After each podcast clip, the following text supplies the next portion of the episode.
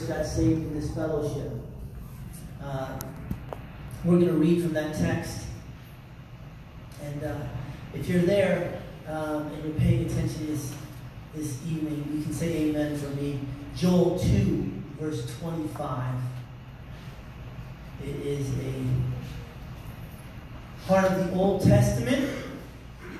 It is uh, something that Peter would actually quote in the Bible when we had the first great revival. Uh, Peter would, would quote from the book of Joel. And uh, praise God, we have one person on there and has found Joel 225. Amen. Amen. We're, we're searching. Praise God. And I wanted to just talk about this because throughout the Old Testament, the book of Joel is uh, a reference to the working of God in the New Testament. So, one of the reasons that I began to read it over and over again was because it became crystal clear to me that God had shown us something in the book of Joel. It characterized the Spirit of God, and it characterizes the spirit of the covenant that God has created through Jesus Christ. And it describes very, very vividly the working of God's grace and the power of His Spirit over our lives. And I was always intrigued by it because in the book of Joel, as I stated earlier, Peter, when he quoted this book, it was a mighty move of God that occurred. And so we're going to read Joel 2, verse 25. And we're going to talk about something that I think is going to help us. Says the Word of God, So I will restore to you the years that the swarming locust has eaten, the crawling locust, the consuming locust, and the chewing locust, my great army which I sent among you. Let's pray. Lord Father God, we need your consuming fire to completely restore us from our sins tonight. We need you, Lord, to do a mighty work and bring revival into our hearts and give us divine restoration in this place. We give you all the praise and the glory, and we ask that not one word fall to the ground, but that we receive it and that it become knit and sealed in our hearts. We pray this in the name of Jesus Christ. Everyone said, Amen. See, there's something significant about what the Bible calls prophetic books. Because prophetic books are always linked to the last days. They're always linked to the great promise of God and the great promise of revival. Many of you have, may have noticed that recently I have emphasized the idea that the faithful are those who remain. See, faithful people aren't just people who believe. There are a lot of people who believe. But there are not a lot who remain. And this is even true in this book as God describes a great army which he sent that would devour. And devour in different ways. Devour by swarming. Devour by crawling. Devour by consuming. And even devour by chewing.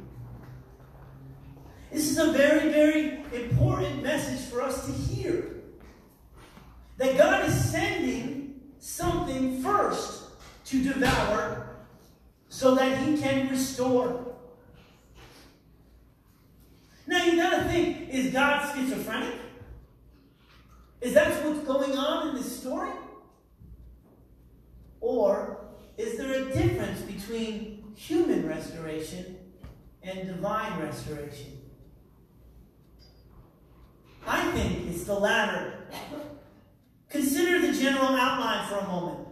There is impending destruction and judgment which will come upon God's people. The impassioned plea for repentance and sanctification. That means clean up your lives and change. The promise of God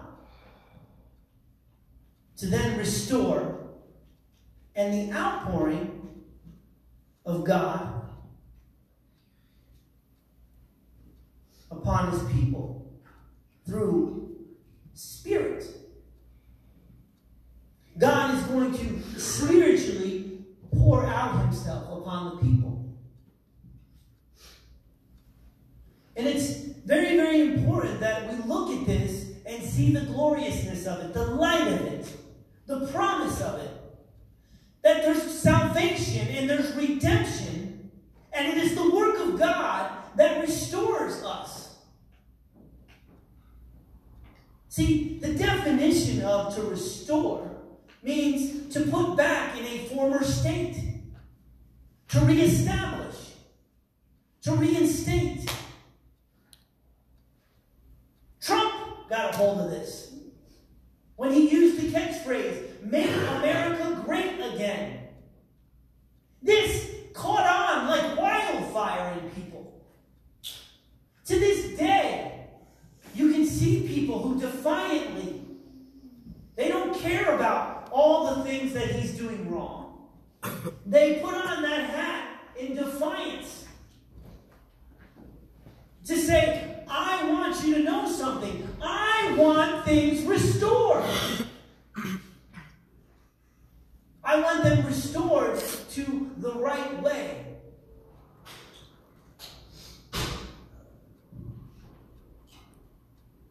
I'm not going to preach a sermon telling you that Jesus Christ is going to come back with a maggot. But I want to tell you that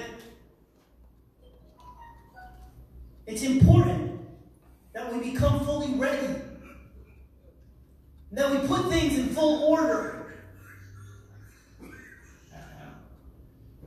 especially when things are broken. See, when something is broken, it needs to be repaired. It needs to be refurbished.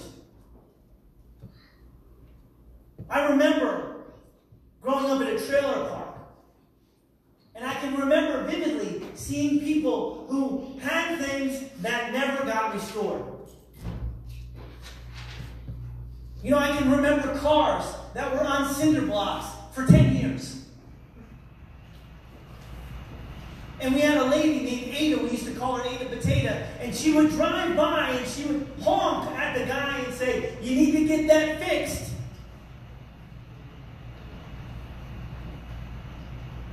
Because it needed to be destroyed or restored. It needed to be devoured or restored. And that's what God is telling us in this scripture. There is something that needs to happen. Because restoration is not just something that uh, can be completed without restitution. See, you know, if you drive a car a certain way and you destroy it, it costs money to get it to work again. I know that. Because I never had the money, but I always knew how to ruin things.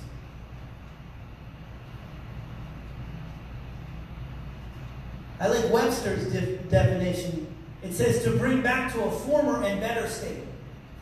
I like that. Because I can't just, I don't, I need more than restoration. I don't know about you, but I need more than just restoration. I need a better state. I need restoration like to a few generations of restoration. Right? See, because there's a biblical context that we have to think about here. And there's primarily two aspects of it. As a work of God's grace towards his own people, even as a result of their own sin is taking place, he wants to restore. But there's also the restoration of people because there is a thief. There's And this thief and this deceiver is doing things towards others that God wants to restore. That's where the, the, the warning from God comes from. That's why God sent locusts. He could have just restored things. But someone needed to be devoured. Something needed to be changed. And that's the same story in our own lives. We need restoration. We saw on the news, many of you maybe heard about this, you know, the, the burning of Notre Dame. And I love reading the articles. I read some of the articles about why they didn't have sprinklers, why they didn't do certain things. And I got to be honest, I thought to myself, wow, that's classic. They were making millions of dollars. Just like Christians, they get blessed and they get blessed, but they don't do any of the restoring. And so when things go bad behind the scenes, the Notre Dame is the, one of the most beautiful places in the world. But behind the scenes, it had need for restoration. Things don't just burn like that. That are taken care of. A lot of Christians make this mistake. They don't realize the great deal that's been lost through their own sin through the years and the lives and the opportunities that have been wasted and ruined and made void. I can share with you honestly, when I first got saved, one of the first things I had to do was I had to consider the restitution that I had to make towards other people. And I remember people who didn't get it fully. I'm going to name any names, but they would say things like, don't say that about yourself, Wes. Just do better. Don't worry, we just want the best for you, honey. And I could say, no. And God would confirm that in my soul. No, Wes, you need to change. And you need things to be restored. And if I tell you to pay something back, you better do it. That's what God was telling me. I couldn't tell my family and my friends and my loved ones, oh yeah, I'm the best now. Because that's a great mistake. That's the deceit of sin. That when it's done, you simply pick up your life and you move on. That's not how it works. Especially if you fail to realize the years and the opportunities that you have wasted the events and the experience that have ravished your soul and have changed your spirit. There's a reason. The way of the transgressor is hard, the Bible says. It takes a toll. And there's a price, price that's paid by us. You know, in King David, there's this essence to him where he is, though he rejoices in the Lord, the songs of penitence and repentance are powerful. And they can bring us a revelation. That he's not only broken, but that he has this acute awareness of the loss at which he has been a part of. Psalm 32 says these words Blessed is he whose transgression is forgiven, whose sin is covered.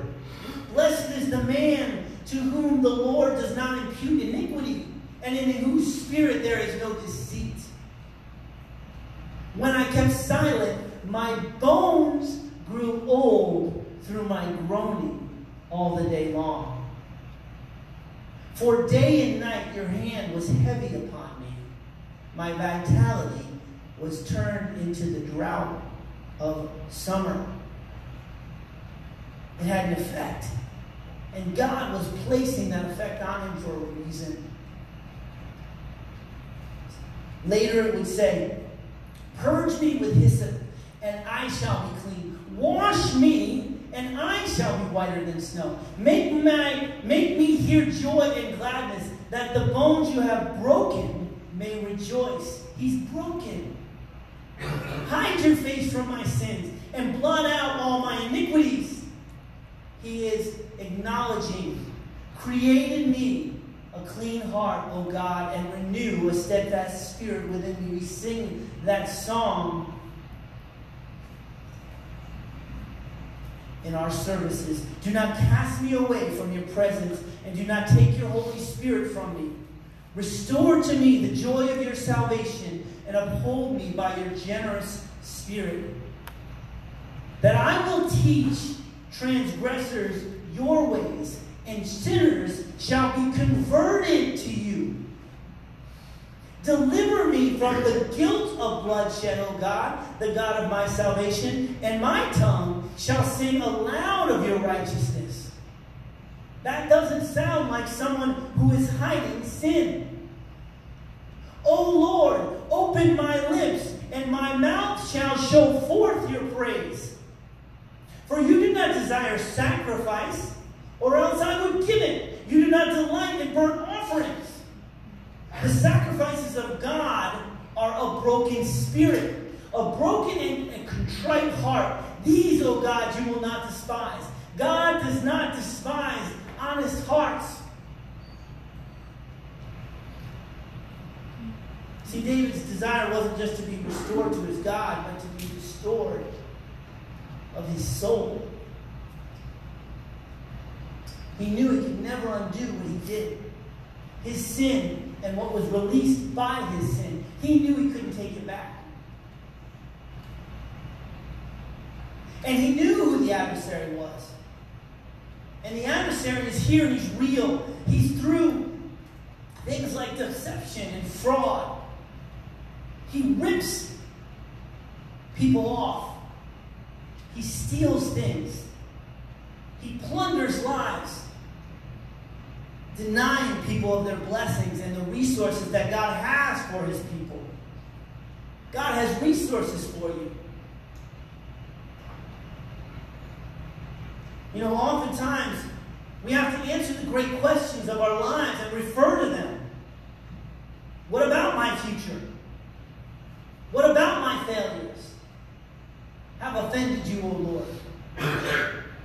We have to be thankful for forgiveness, but what of that which has been lost and ruined? What do we do with that? And this is the reason that this glory, this light that I'm talking about, the light of truth, the light of Jesus, the light of what really our sin cost, is such a glorious aspect of redemption. Glory is light, my friends. Beloved, the glory of God shines in dark places so that you can be restored. Though there's no instant replays, you can literally undo the past. There is a future tonight. All is not lost. It's not in vain. It's not left to just language. One of the things that amazed me about Notre Dame and this story was when the firemen came out because there were crowds of people just watching the fire and the, the, it was it was amazing. And the fireman came out and he said these words. He said, All has not been lost. But I want to tell you something. Heads are going to roll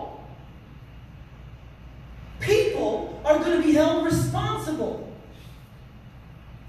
Things are going to have to be said so that it does not just happen again or act like it was okay for that to happen.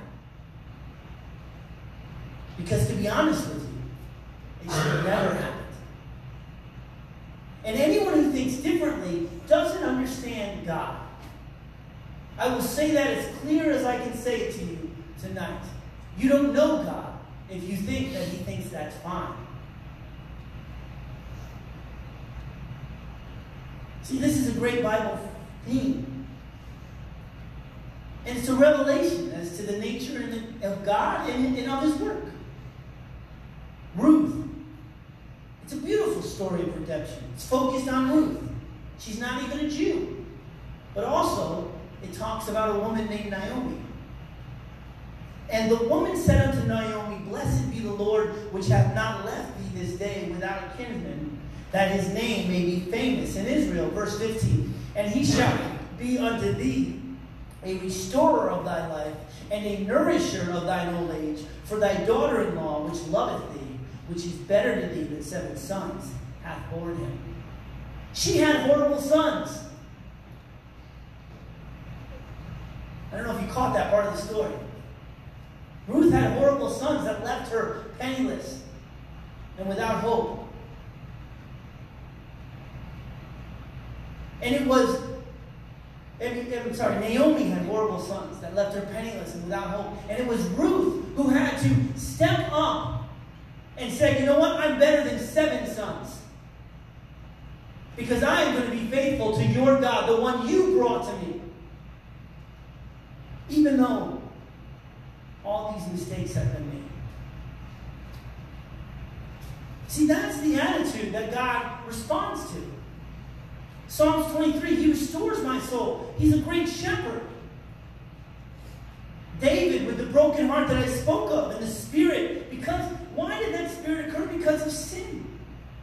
It began to even affect his health.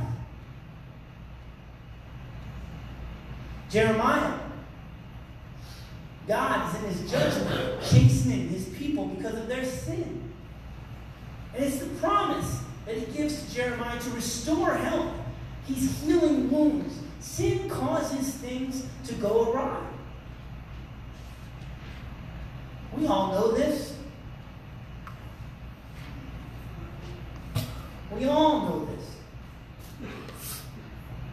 And this prophetic divine dimension of our ministry cannot just be put to the side. When you meet people, they need restoration. And it comes, it comes because they understand what God sent among them and what God sent among you. Many of you know that when I tell my testimony, one of the key elements of my testimony was that I was on a street corner and I had no hope. I had nothing left. I wasn't born that way. I was born with great provision. Some of you maybe didn't have that experience, but I guarantee you one thing. There was a time where God gave you an opportunity. We live in the greatest country in the world. The truth is that the promise of God is personal. But there's also a corporate dimension to it, and I want to think about that. See, the heart of ministry can be summed up in this phrase that you're seeking God to cause a work. You're seeking God in your life to cause something to happen. Maybe you want your kids to pay attention in school. Maybe you want your kids to be better off than you. Maybe you want some horrible bondage that you see on top of your family to be taken away. Maybe you want to help build a church. Maybe you care about this community that we live in. Maybe there's families that were here when you first got saved and now they're not here anymore. And backslider to come back home.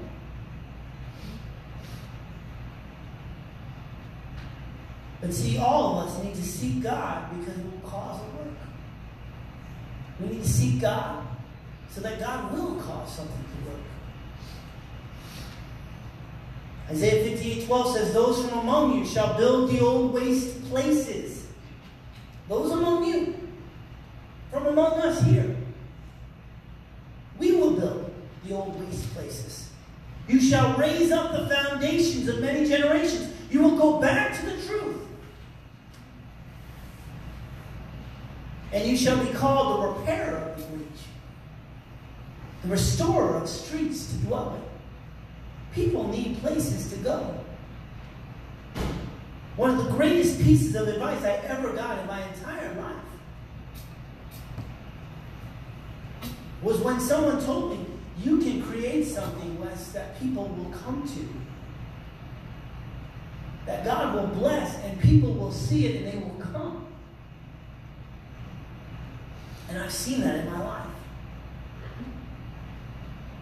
You know, a few years ago, before this tragedy in Notre Dame, there was another crazy event that occurred. This was over 30 years ago, I believe. A man rushed into the Rijksmuseum in Amsterdam until he reached Rembrandt's famous painting called Night Watch. He took out a knife and he slashed it repeatedly before he could be stopped. A short time later, a distraught and hostile man slipped into St. Peter's Cathedral in Rome with a hammer and began to smash Michelangelo's beautiful sculpture called the Pietà. These were two cherished works of art, and they were severely damaged. But what do you think the officials did? Do you think they threw them out and just forgot about them? Absolutely not. Just like my parents shouldn't say, oh, it's okay, honey, that you've been living in sin for 35 years. God bless you. It's okay now. Just like your parents shouldn't be like, it's okay, honey, that you've been completely disrespectful to us for three years since you were 14. It's fine. You're 17 now. Everything's okay. No. That's not what happens. And that's not what happened here. What they did, what they did was they took the best experts in the world and they worked with the utmost care and precision and they made every effort to restore those treasures. That's what they did.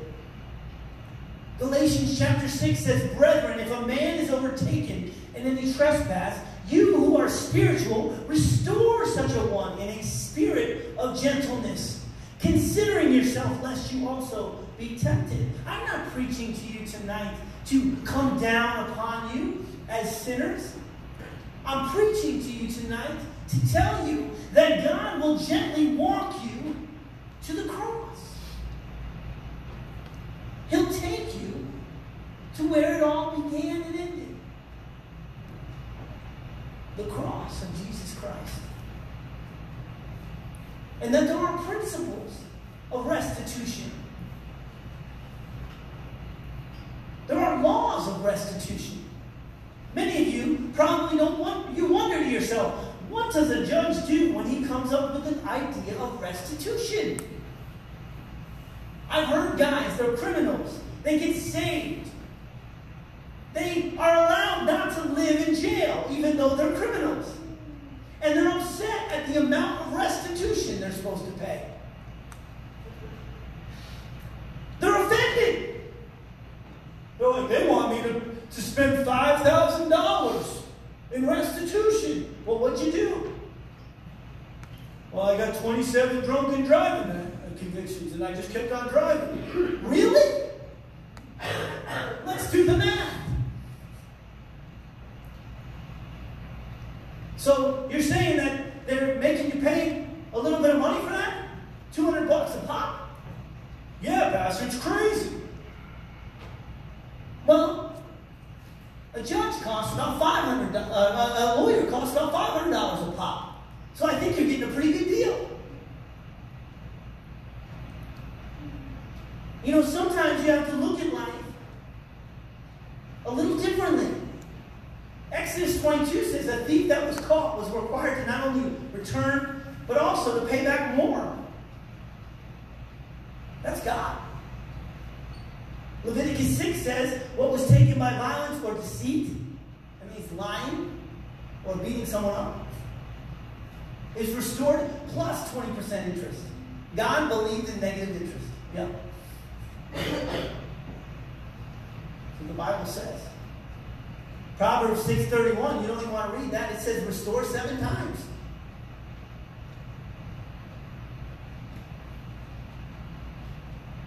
Think about Egypt. The spoils of Egypt. In the Bible, the Exodus, right? We have this awesome story where the Jewish people are restored, and he gives all of the stuff that the Egyptians have to the Jewish people. That was restoration for years of bondage. God had helped Egypt. God had blessed Egypt with Joseph. They were about to go to a famine. Their Pharaoh was, was sleeping and they couldn't sleep because he was having nightmares of fat and skinny cows. He was like my little Wesley, waking up with monsters. Whoever did all that during Halloween, I don't forgive you.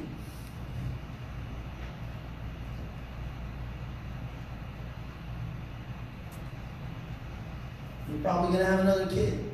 It's going to torture you. But the truth is that we have to look at this. The, the Bible in, in the New Testament, just in case you think it's an Old Testament thing, in the book of Luke, it says the avenging judge. And they're talking about God. It's more than the uh, issue of, in Luke 18 of just the importance and the opportunity of prayer. In verse 7, it says, Shall not God avenge his own elect, which cry night and day? Though he bear long with them, I tell you that he will avenge them speedily. The prince of this world, who I'm talking about right now, and who God is talking about in this scripture, is going to pay a price. Because he's a thief and he has been judged by God. This is why you don't want to be on his team. This is why you don't want to be someone who supports his causes. This is why you don't things like um, abortion or fornication. Because these are offensive to God. And they steal things. That's someone's daughter who's getting fornicated against. That's God's daughter. And God is righteous. And He's a judge. And He avenges. And the truth is, we want restoration. But it can't be a matter of personal convenience. Can it? The glory and the grace of God is because of His power and His presence. And His power comes from righteousness and truth and true love. God never forgets about these people who have suffered at the hands of evilness. Ever. It says in the Bible at the end, he will sit there and everyone will be silent as he mourns those who are lost. Think about that. Think about God's love for his church. And he wants to restore us. He wants to restore this in our lives. But it takes the fire of God. It takes a devouring fire, a Holy Ghost fire, a holy vision on your part. To say, God, you come into me. You change me. You make me different than the way that I am. See, the realization is foundational to repentance. Because repentance is the predecessor to restoration. You must repent. If you're lying, you must repent. If you're a thief, you must repent. What the thief has stolen, that is what restoration is. Because there is a righteous judge and he will hear every cause. Because who else will avenge them? The man who gives restoration is the one who will avenge them. And that is why Jesus Christ will come down with swords of fire. That is why Jesus said very clearly, I did not come here to bring peace, but to come to bring a dividing sword. between righteousness and unrighteousness. Jesus has not changed one word of the Bible. And that is why we must understand that to restore means to seek that which is lost and to bring it back to the fold. One of the first things that I had to do in my personal life, and I, I wrote a lot of things down, but I'm just going to get personal tonight. The first thing I had to do was tell my mother and my father, I'm sorry. And I want to do everything in my power to restore in you a trust in me. My father sits in the back row tonight, and I know I cannot take away what I have done.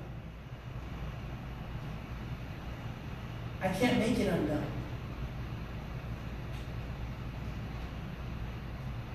And so I ask God to restore that which has been devoured, that which has been. Uh, destroyed. See, David is looking at this and he's speaking of his own experience. He's looking at the blackest and most tragic crises of his life. And he's looking at the crime as his. First adultery, then murder in the heat of passion, but deliberate and cold blooded. Yet even God did not give up on him. He never left him. He was seeking him till he found him. That gives hope for you and me. That even after all our defeats and all our failures, we can win. See, there's time ahead of us. Be just more time. It can be a new time. It can be a greatly different time. We can say we are not satisfied with lean and drab and horrible lives that we are living. We can say that we want to change them for the better through adherence to God, through trust in God, through belief in God in all aspects of our life. Because I want to tell you, the reality of life is that you realize how quickly acts become habits, and how habits harden themselves into character that is very stubborn and hard to make different. It's hard to make your character over. That's why I read this poem. And I want you to listen to it because it's about sad approval. It says that 30 man suspects himself to be a fool, knows it at 40, and reforms his plan. At 50, he chides his infamous delay pushes his prudent purpose to make resolve. But in all the magnanimity of his thoughts, he resolves and re resolves and then dies the same. See, that can be life without Christ.